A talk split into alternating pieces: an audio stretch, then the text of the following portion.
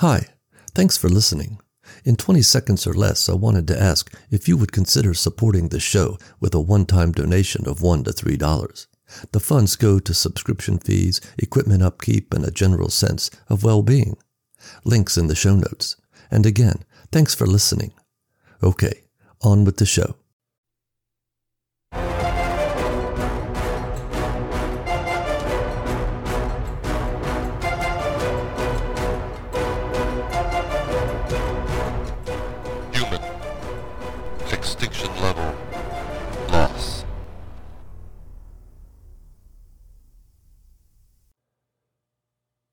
Chapter 43 With the bus back in driving condition, Nicole had brought the GTO around and pointed it down the highway. No one wanted to ride in Walt's bus, not even Ruby. If they squeezed in tight, they all fit in the GTO, and the pros and cons of this had been discussed. They had all piled in, with Walt being the last. With the doors shut, they were squeezed in tighter than sardines. Walt had voiced his opinion that sure the bus stank a little, but it was in good condition, mechanical wise. At the end of this persuasion, the others had cast furtive looks at the bullet ridden bus and could not get past the remains, that though cleaned up immensely, still made their presence known, chiefly by the pervasive smell of decay. Walt caved, and they had all piled into the GTO. Seven bodies, even in a full size car like the GTO, made for a very uncomfortable ride. Not to mention, if they ran into trouble, there was no room to maneuver, let alone use their guns. When it was further pointed out that there were a lot of much needed supplies in the bus that would not fit in the trunk, all eyes turned to Walt, jammed in the back seat next to Paul. Walt sighed. Let me out, Mama. Someone's got to drive my bus, and that someone ought to be me, man, Walt said. Ruby opened her door and heaved herself out. She stood by the hood as Walt squeezed out from the back seat. Walt's absence made all the difference. Paul, Billy, and Jordan made themselves comfortable in the back seat. With his absence, there was just enough room for the others to sit comfortably and still manage a defense should the need arise. Walt made his way back to the bus with a decidedly downcast appearance. Ruby stood by the car and watched him go. You ready, Ruby? Nicole said as Ruby made no move to get back in. Ruby did not answer as she stared back down the road. As Walt neared the bus, Ruby started after him, her steps only as fast as her arthritic hips could carry her. Hippy, come help an old woman now, Ruby said. Walt turned, and when he saw Ruby, he ran back to her. From inside the car, the others turned and watched Walt put his right hand on Ruby's shoulder, and with the other hand gently take her hand. Ruby looked up at Walt and said something the others couldn't hear. They watched as Walt smiled and carefully led her back to the bus. The show over, Paul, Jordan, and Billy faced front.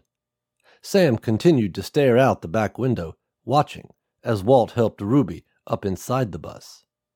Get the door, Sam, Nicole said. Sam looked over at Nicole. What? Yeah, sure, he said.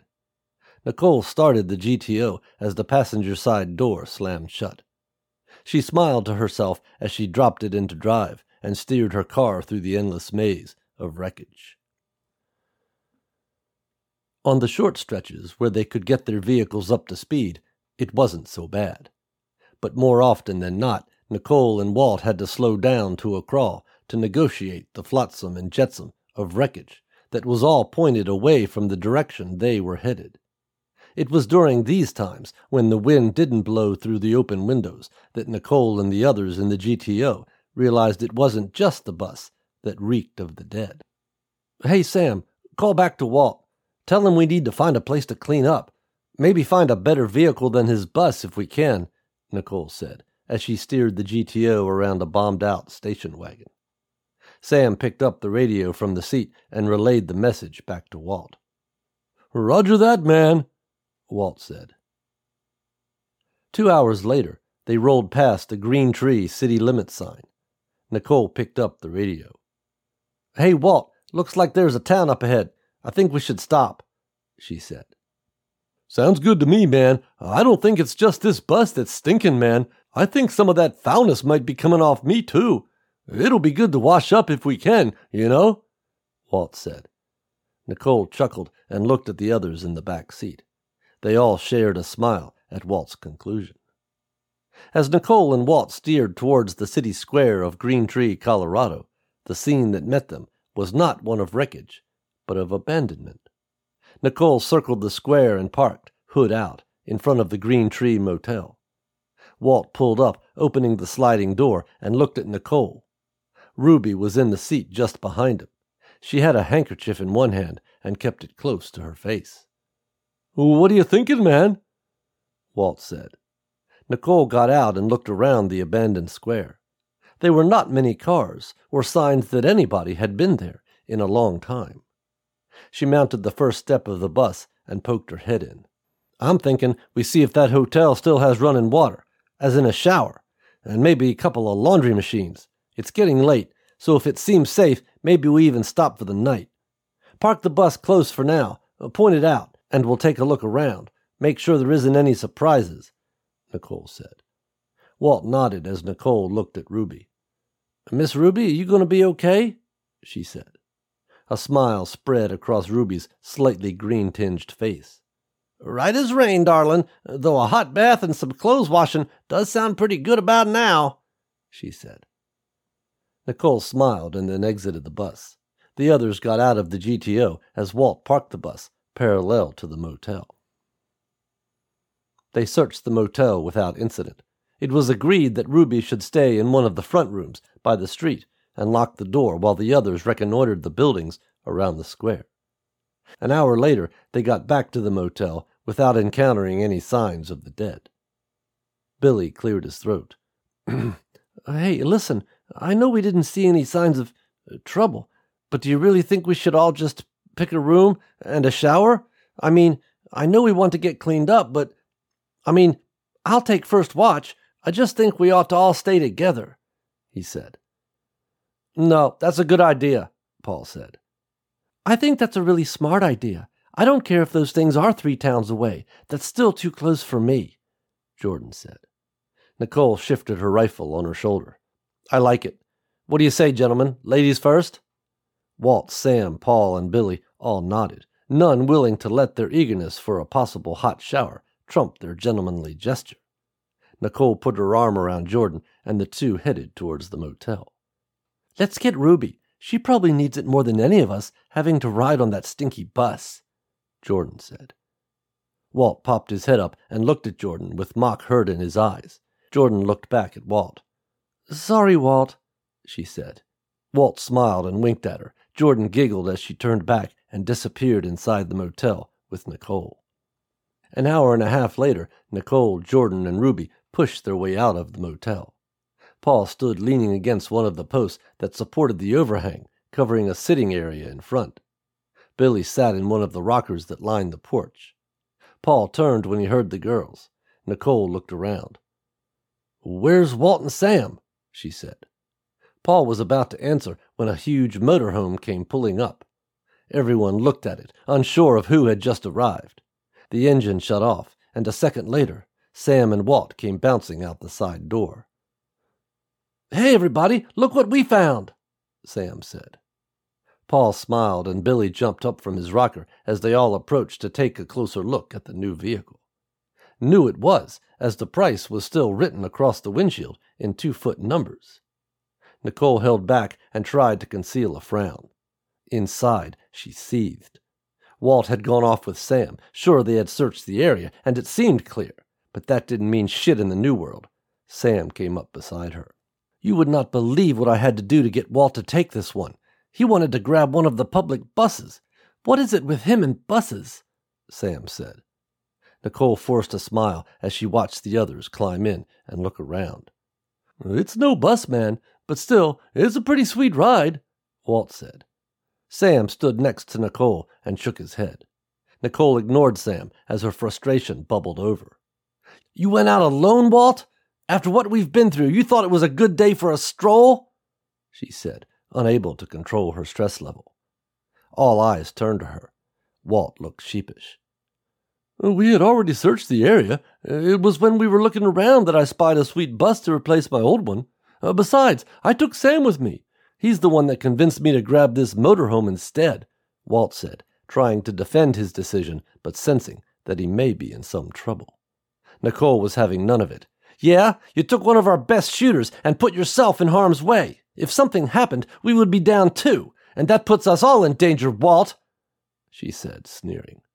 Walt's mouth opened and closed, but no words came out. Finally, he sighed. Everyone else's eyes darted back and forth between Nicole and Walt. Walt's shoulders slumped. I'm sorry, man. I should have waited and let the group know what I was doing, Walt said. Nicole looked around at the others nervously, then at Walt. Yeah, well, I just want us to be safe, you know, she said, turning back to the motel. Sam followed her. You really think I'm one of the best shooters? he said. Nicole did not look at him. Shut up, Sam, was all she said. As the sun went down, everyone was gathered in Walt's new motorhome. Midway down the length of one side was a small kitchen area. On the other side was a booth big enough for four. Walt and Sam sat on one side, Paul and Jordan sat on the other. Next to the eating area, moving toward the front, was a couch. Billy sat at one end and Nicole at the other. Ruby stood and cooked up a stew cobbled together from the supplies they had moved over from Walt's old bus. A sumptuous aroma filled the motorhome. Everyone held out a plastic bowl and a spoon as empty stomachs began to rumble. All right, my darlings, I believe it's ready. Who's first? she said, as five empty bowls were thrust at her. Ruby laughed and then looked up at Nicole, who sat at the far end of the couch. I think Miss Nicole should get the first bowl. All eyes looked to Nicole, and bowls were withdrawn. Nicole looked at Ruby, then the others. When no one else said anything, Nicole stood and approached the stove. Listen, everyone. I'm sorry for my outburst earlier. It's just that I expect we should reach my father's base tomorrow night. There's a reason me and my father haven't spoken for years. He's a hard man, and you probably won't like him. I expect he will take us all in, but he will treat you like recruits. There will be rules, and more rules. You won't be able to come and go as you please, and you will probably start to wonder if out here in the world isn't a better alternative, Nicole said. Ruby smoothed her skirt and looked at the others, then Nicole. You say you and your father didn't really talk, honey, but when this world went to Hades, he called you straight away. He's a hard man in hard times, but when things got the hardest, he thought of you.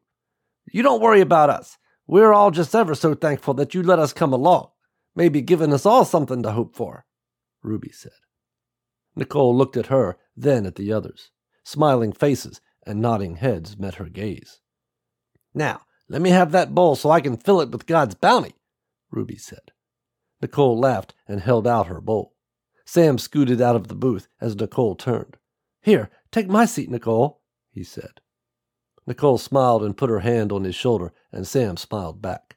As the others all offered their bowls and had them filled, Nicole sat and let the hot stew work its magic.